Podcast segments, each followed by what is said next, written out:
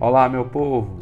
Aqui quem fala é o professor Clemir e hoje, nesse podcast, venho falar para vocês de um modo rápido, básico e bem objetivo acerca das medidas de tendência central, que são elas moda, média e mediana, o MMM.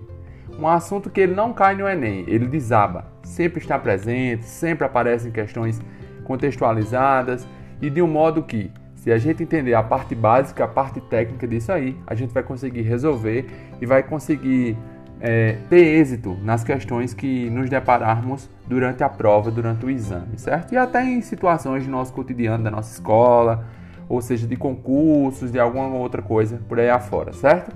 Então vamos lá, situação da média. A média aritmética ou a média ponderada a média aritmética podemos organizar da forma como vocês calculam as médias de vocês. Por exemplo, o professor de matemática fez três provas. Vocês querem saber a média que vocês vão ter no bimestre? Vocês somam as três notas e dividem por três. Pronto. A média aritmética pode ser feita dessa forma para um conjunto de dados quaisquer. Quando se trata da ponderada, respeitando que ele vai falar acerca de, ser, de valores ter pesos ou não, acerca da quantidade de repetições de informações, por aí vai, Vamos dizer que vocês vão calcular a média ponderada de quatro notas, onde uma nota foi um 2, se repetiu duas vezes, e a outra nota foi um 4 e a outra nota um 5. Então esse 2, ao passo de você não escrever 2 mais 2, vocês podem escrever 2 vezes 2, ou seja, o número vezes a quantidade de vezes que ele apareceu, mais o outro número vezes a quantidade de vezes que ele apareceu, mais a outra informação vezes a quantidade de vezes que ele apareceu. Nesse nosso caso ficaria 2, né, por exemplo, Apareceu duas vezes? Vezes 2. Botaria esse 2 que está multiplicando ou sendo multiplicado dentro de um parênteses. Mais a outra nota um 4. Apareceu uma vez? Vezes 1. Mais a outra nota um 5 vezes 1 também, porque apareceu só uma vez.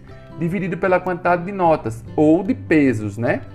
Aí você teria que somar ou os pesos, dependendo da situação que fala na questão, né? Ou da quantidade de vezes que foi a frequência de cada nota. Ficaria 2 mais 1 mais 1. Por que 2 mais 1 mais 1?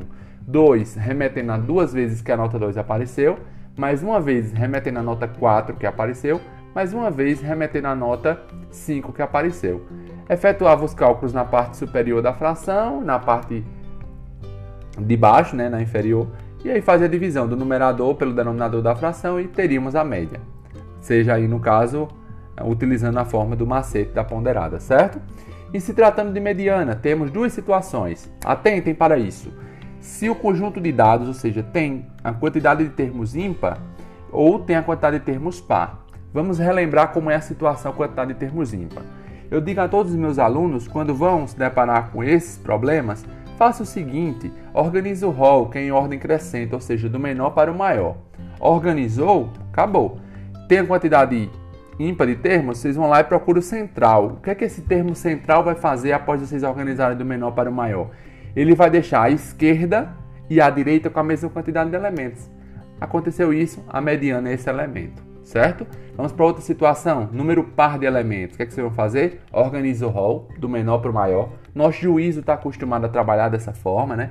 Em ordem crescente. Então, organizou do menor para o maior, procura os dois centrais. O que é que esses dois centrais vão fazer? Vai deixar a esquerda e a direita deles dois com a mesma quantidade de elementos. É como se fosse uma balança, né? Mantendo o equilíbrio. Fez isso? Encontrou esses dois centrais? Tira eles dois, soma e divide por dois, ou seja, faz a média aritmética deles.